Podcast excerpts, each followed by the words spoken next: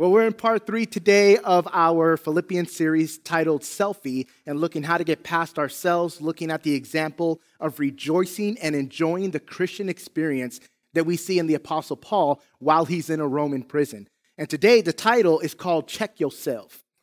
and really, it's about crucifying the flesh and checking our flesh to make sure that it is out of the way so that God can fully do what he needs to do. So let's pray, and I am super, super excited uh, to deliver the word here this morning.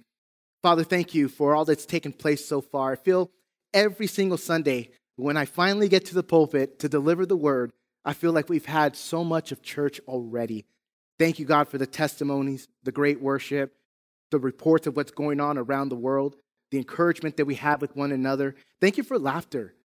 Thank you, we're not a church that's all about every little tiny detail and to make such a smooth performance. We're gathered as a family. We're here under your roof, Father, to hear from you, to encourage each other, to hear from heaven. So bring, Father, a individual word to each and every one of us. Go before us in Jesus' name. Amen and amen. A few years ago, I was listening to a podcast, and uh, it was the TED Talk podcast. So I don't know if you're familiar with TED Talk, the 20 minute uh, talks on experts from all around the world. Uh, but this one wasn't necessarily an expert, but he was an amazing chef. His name was Chef Jose Andres, and he was from Puerto Rico, a famous chef. But during the hurricane in 2017 that absolutely obliterated Puerto Rico, he felt a holy discontent and a burden to minister to the people on the island. See, the problem was that FEMA and the Red Cross, they were present, but they weren't doing anything. At that moment, they needed to feed people and take care of the injured. And they weren't doing it. What they were doing was in conference rooms discussing what they should do, planning what they should do, writing out ideas on the whiteboard, but they weren't actually feeding the people. And so this chef, he thought, this isn't rocket science, this isn't difficult. So he called every chef that he knew on the island and used their resources, brought them together in a central location, and they just started cooking flavors of the island rice and beans and, and the, the fruits and the different meats they have on the island, not that prepackaged powdery, just that water mush that you get from, you know, like astronauts should be eating, but real food that brings encouragement, nourishes the soul. So they started cooking, and that day they fed about a thousand people. And news spread, and whenever there's an answer, whenever there's a, a testimony, it seems to awaken people and they come to the source. So by the, by the next day, they were now serving over 7,500 meals per day.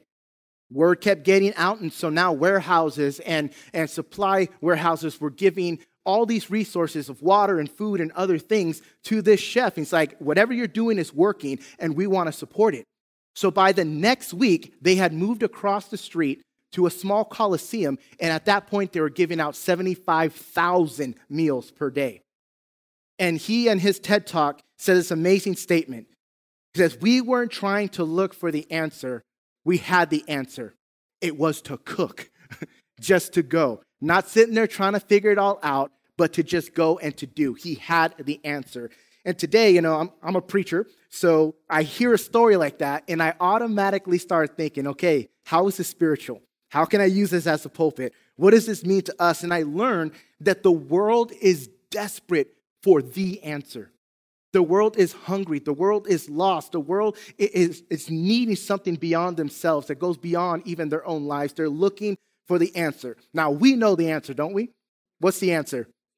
Jesus, come on, girl. Jesus is the answer. He is the answer. In any situation we face in life, Jesus is the answer. Let me ask you this What's one plus one? Simple question. What's one plus one?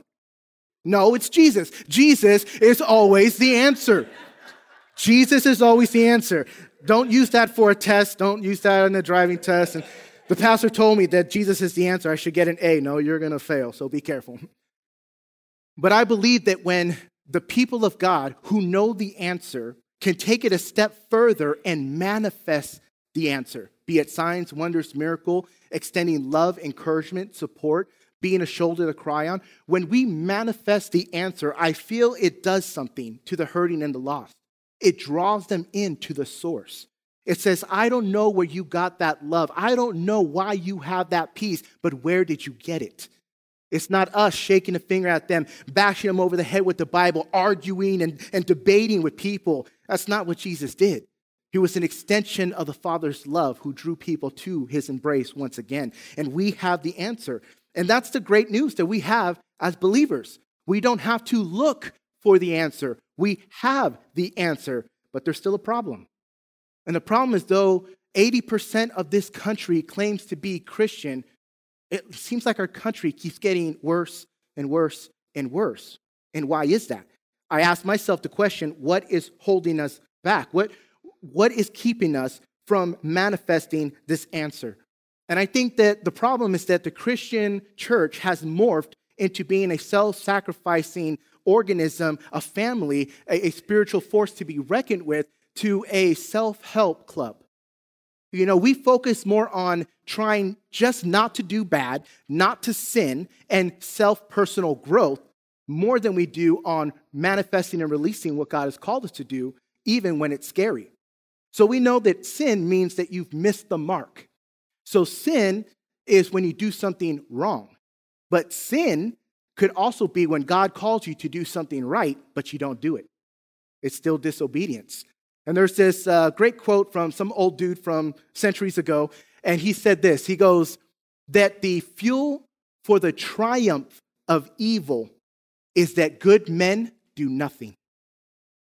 It's not that evil is so present in our world. It's not that, that Satan is just winning wars and battles all around us. That's not the case. It's not that bad people are doing bad. It's that good people who have the answer are too scared, are too timid, and they hesitate and they don't listen to what God has called them to do. If God has called you to it, He will get you through it because He equipped you. He won't lead you into something without fully equipping you with all that you need. So we know that as believers, we have every spiritual blessing in the heavenly places. We have been filled with the same power that raised Christ from the dead. Our spiritual bank account is full, is completely overflowing. So I believe that the only thing stopping you is you. The only thing keeping you back could be something as simple as getting past the flesh. And isn't that amazing? How we can be a born again, spirit filled believer, anointed, called by God, commissioned to make disciples of all nations, and something as simple as the flesh can stop the will of God in our own lives. It's that critical and it's that important. And the Apostle Paul, as we're studying his epistle in Philippians, giving us some great encouragement here. So if you have your Bibles, go with me to chapter 3 of Philippians. We're going to read the first about 14 verses. And again, if you're First time joining us in this series, Apostle Paul, arrested in Jerusalem, uses one in a time appeal to talk to Caesar. He takes quite a journey to get there, gets shipwrecked, but eventually we believe he was in house arrest in Rome awaiting to appeal to Caesar. And he writes the most joyful book in the Bible in the middle of being in a horrific place. Beginning in verse 1. And I love the title in the New American Standard here of this chapter. It says, The Goal of Life. Hey, thank you, Apostle Paul. You're making it easy on us. The goal of life. Finally, my brethren, rejoice in the Lord. One of the 16 times that word is used in this book. Rejoice in the Lord. To write the same thing again is no trouble to me, and it is a safeguard for you. Beware of the dogs, beware of the evil workers, beware of the false circumcision, for we are the true circumcision who worship in the Spirit of God and glory in Christ Jesus and put no confidence in the flesh time out there. What he's talking about is uh, this group of people that have become saved, but they still were trying to abide by the Jewish customs and laws. It's like, okay, you can accept Jesus, but you're still Jew, so uh, you still got to abide by all these rules. Otherwise, you're not really saved. So, some uh, misconceptions going on in the church there, and Paul is bringing some correction. Verse 4 Although I myself might have confidence even in the flesh, if anyone else has in mind to put confidence in the flesh, I far more. Circumcised on the eighth day, the nation of Israel, to the tribe of Benjamin, a Hebrew of Hebrews. As to the law, a Pharisee. As to zeal, a persecutor of the church. As to the righteous, which is in the law, found blameless. So Paul is saying here, you guys are thinking that it's not just in Jesus and his grace alone. You're thinking it's in rules, and you're thinking that because you're better than other people because you follow rules. No, He goes, if that's the case, I got all y'all beats, okay? I graduated, you know, valedictorian of Harvard, okay? I was born in the right family, in the right place. I did everything perfect. I mean, there were 1,613 Jewish laws on top of God's laws, and it says that he was found blameless. He persecuted the church. I mean, a Pharisee saying, I got all this, I got you guys beat if you want confidence in the flesh. But then he says this in verse 7 But whatever things were gained to me, those things I have counted as loss for the sake of Christ. More than that, I count all things to be in loss in view of the surpassing value of knowing Christ Jesus my Lord, for whom I have suffered the loss of all things, and count them but rubbish, so that I may gain Christ, and may be found in him, not having a righteousness of my own derived from the law, but that which is through faith in Christ, the righteousness which comes from God on basis of faith that I may know him and the power of his resurrection and the fellowship of his sufferings, being conformed to his death, in order that I may attain the resurrection from the dead. Not that I have already obtained it or have already become perfect, but I press on so that I may lay hold of that for which I was laid hold of by Christ Jesus. Brethren, I do not regard myself as having laid hold of it yet, but one thing I do, forgetting what lies behind and reaching forward to what lies ahead. I press on towards the goal of the prize of the upward call of God in Christ Jesus. There's a whole lot in there. It's like Romans chapter 8 or Romans chapter 5. There's so much depth as to what Paul is trying to teach us. And so I'm going to try to help us be encouraged this morning and break down uh, a little bit of what I believe Paul was trying to communicate. If you're taking notes in your bulletin, you have a couple fill ins, also some of the references of scriptures that I'll be sharing. But number one, if we're wanting to check ourselves and to keep the flesh at bay, the first question we need to ask ourselves is what are you believing? What are you believing? The power of your thoughts, the power of your agreement, what are you believing? Because the enemy's full of tricks. I might have shared the story already, but I'm gonna share it again because I like it. But when I was a kid, I loved this TV show called Magic Secrets Finally Revealed. I loved magic shows as a kid. Now, it wasn't demonic, I know it was all a trick, right? But this magician who put a mask on showed everybody how the greatest tricks were done. What was the secret behind sawing a woman in half?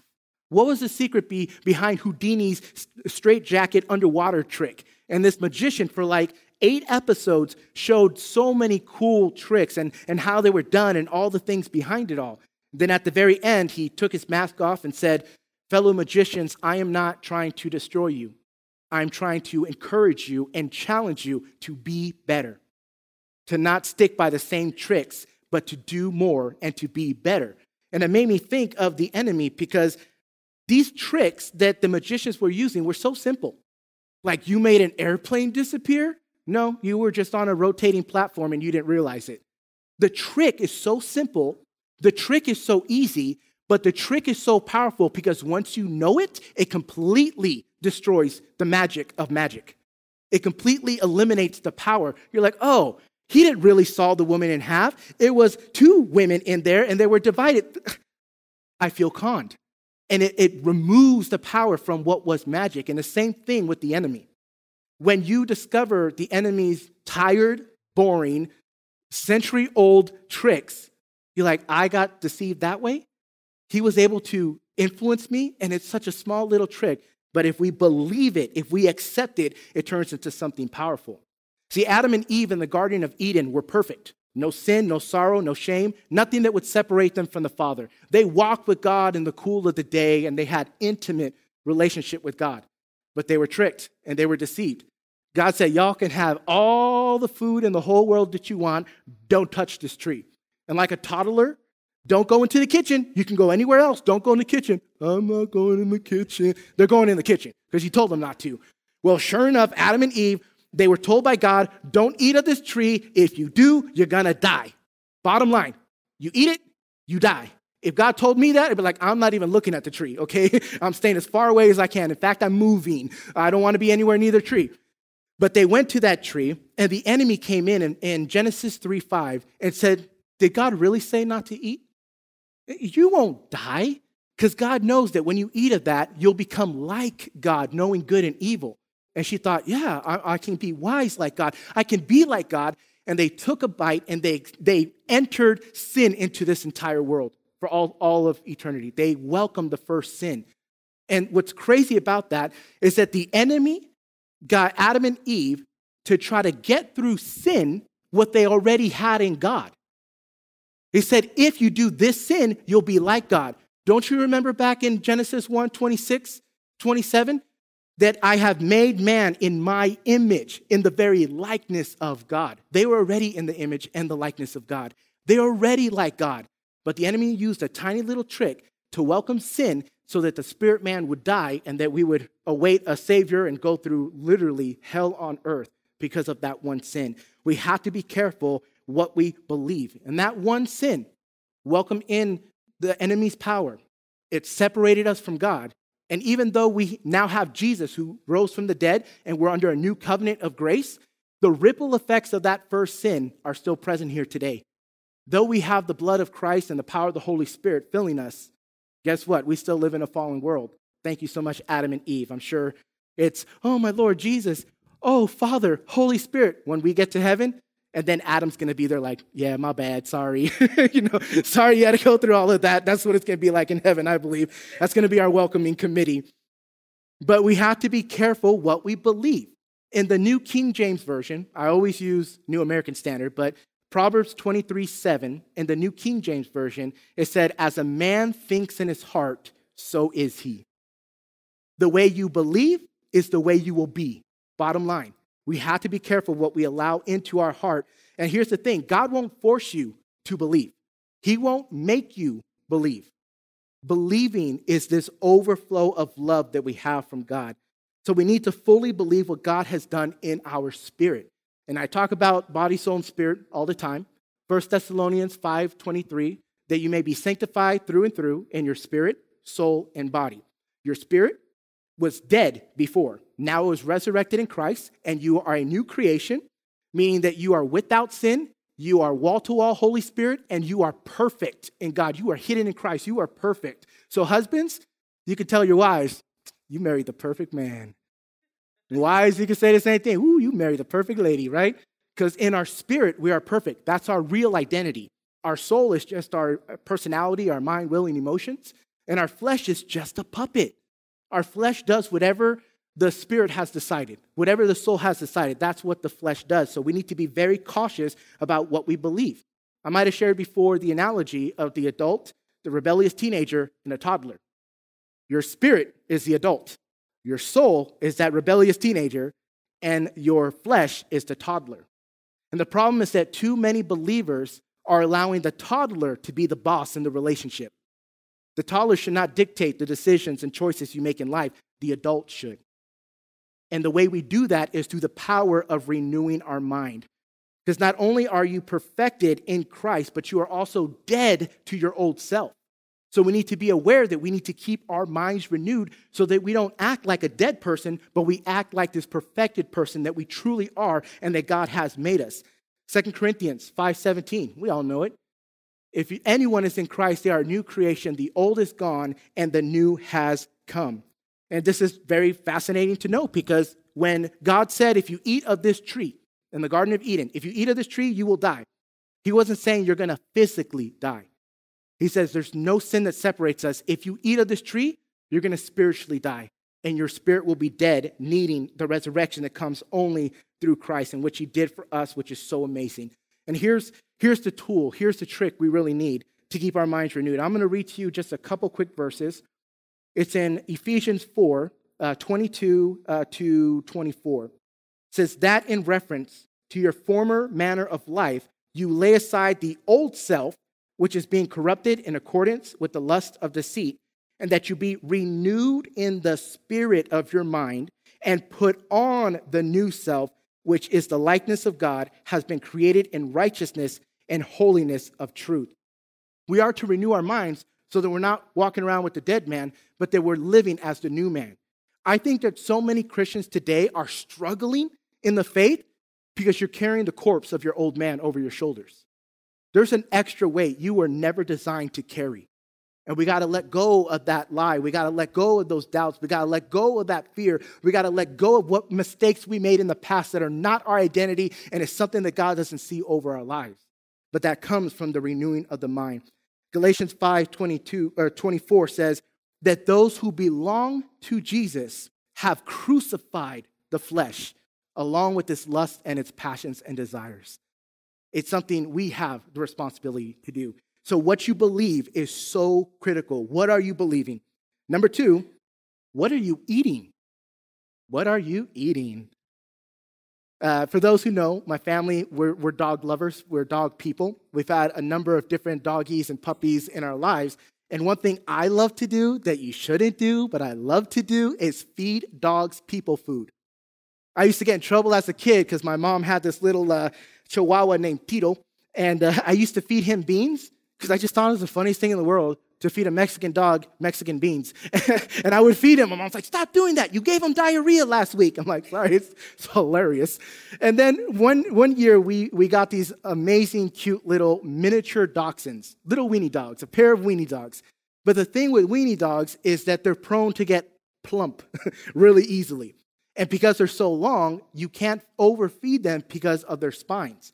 So you have to actually underfeed them a little bit so they stay slightly underweight to remain healthy.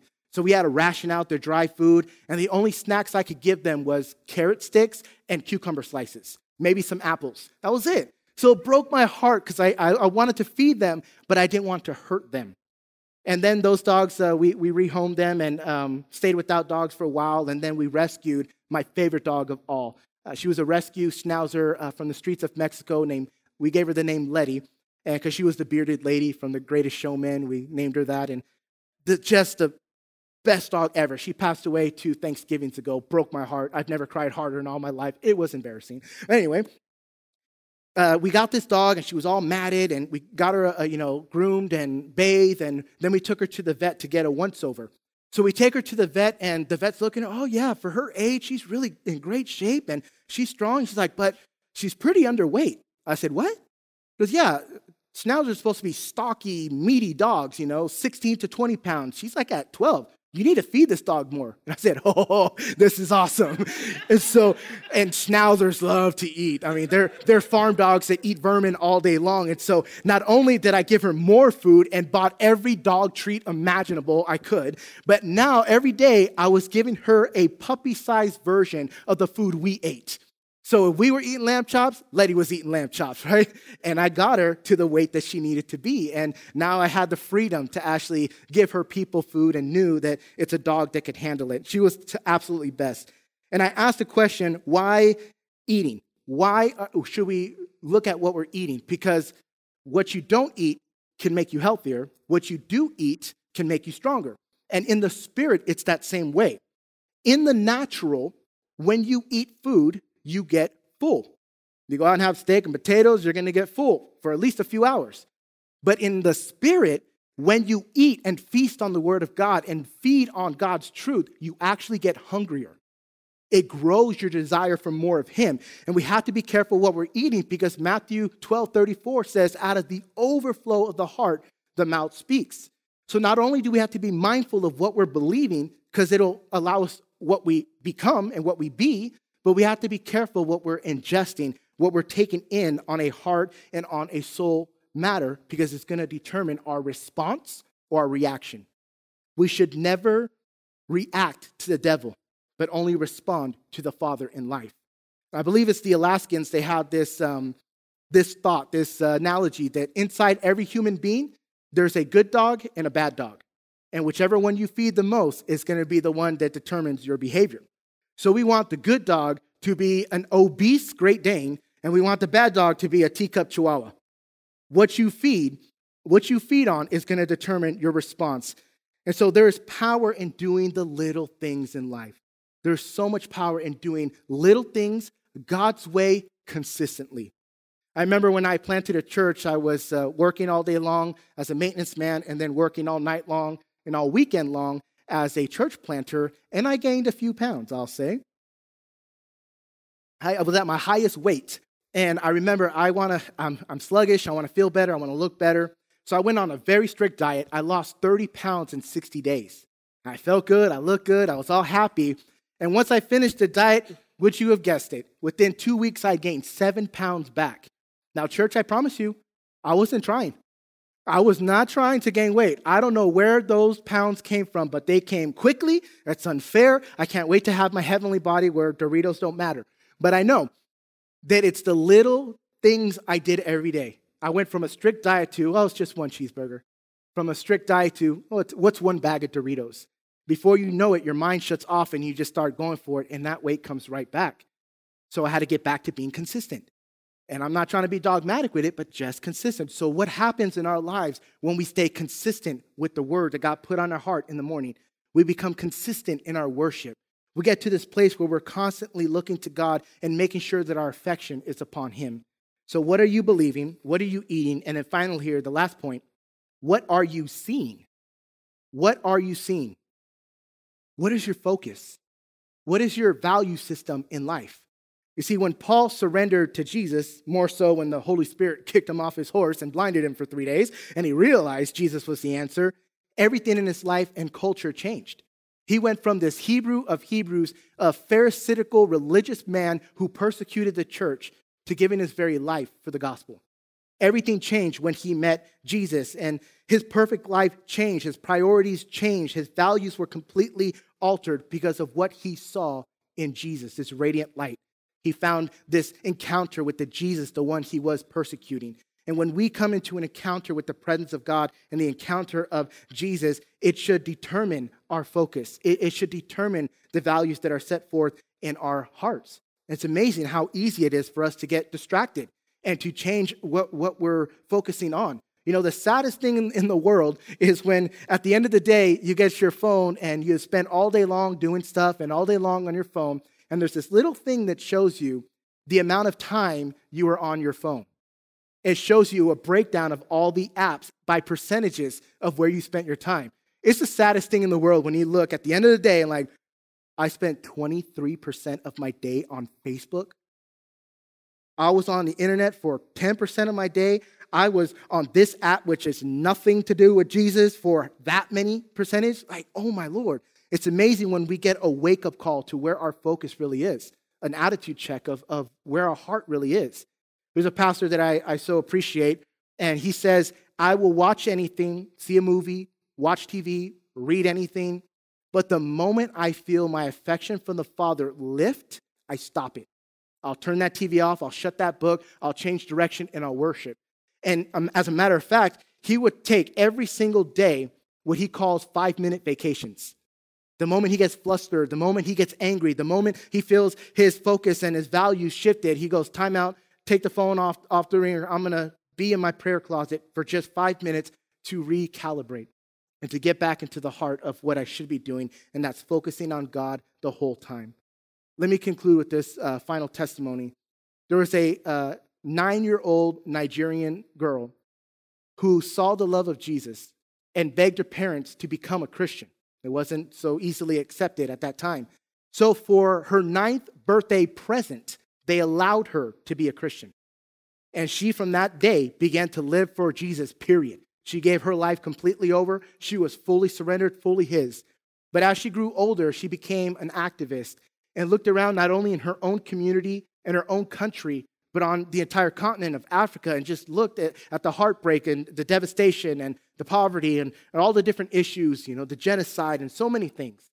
And she wanted to have an answer, but she knew that the answer was Jesus. If we just manifested the answer, that is what we need in this country. This is what Africa needs. It's more and more of Jesus.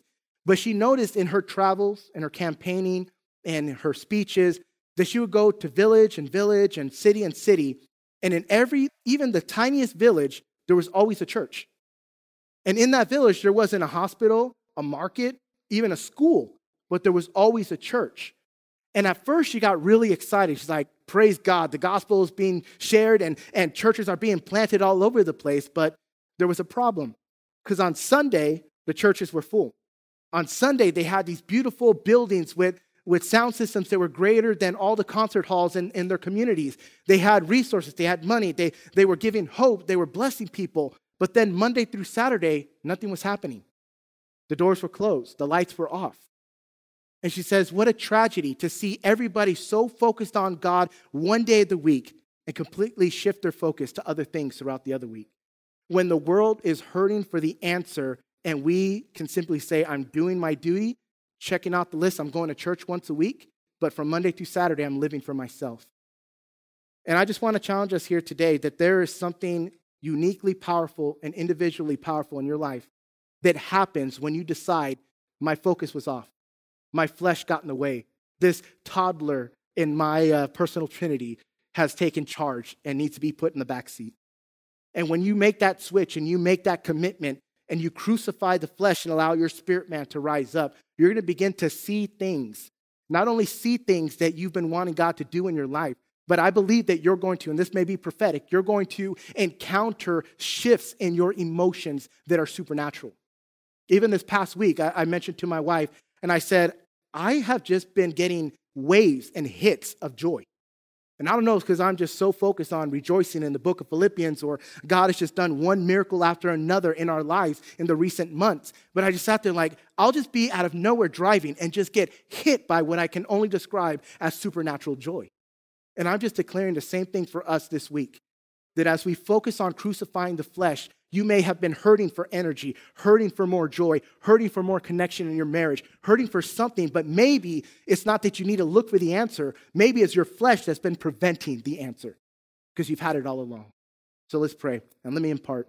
Father, I just thank you for your goodness here today, and I thank you for your everlasting love, the gentle yet powerful reminders that our heart should be yours. Our focus should be on you. I thank you, Father, for all that you have done in and through our lives and the valleys that we've gone through, the mountaintop experiences.